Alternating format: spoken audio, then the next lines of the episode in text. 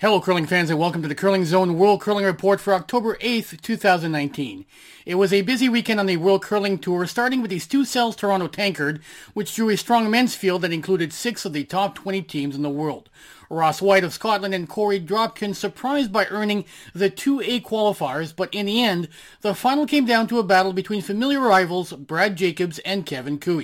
Jacobs took control of the final when his team scored three points in the sixth end on their way to a 6-1 victory. Meanwhile, Sudbury, Ontario's Ciara Brunton continued her strong play early this season by winning the women's event at the Stu Sells Toronto Tankard, defeating Cathy Auld of Kingston 6-4 in the final.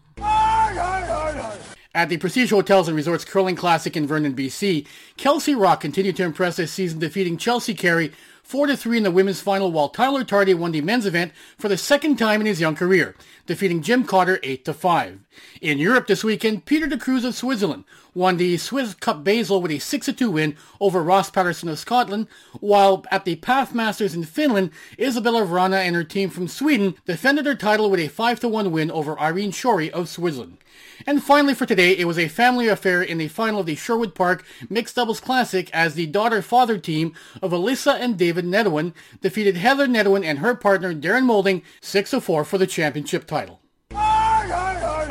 And that's your news and notes in the world of curling for October 8, 2019. If you haven't done so yet, please follow the From the Hack Facebook page and Twitter feed for access to all our curling related content.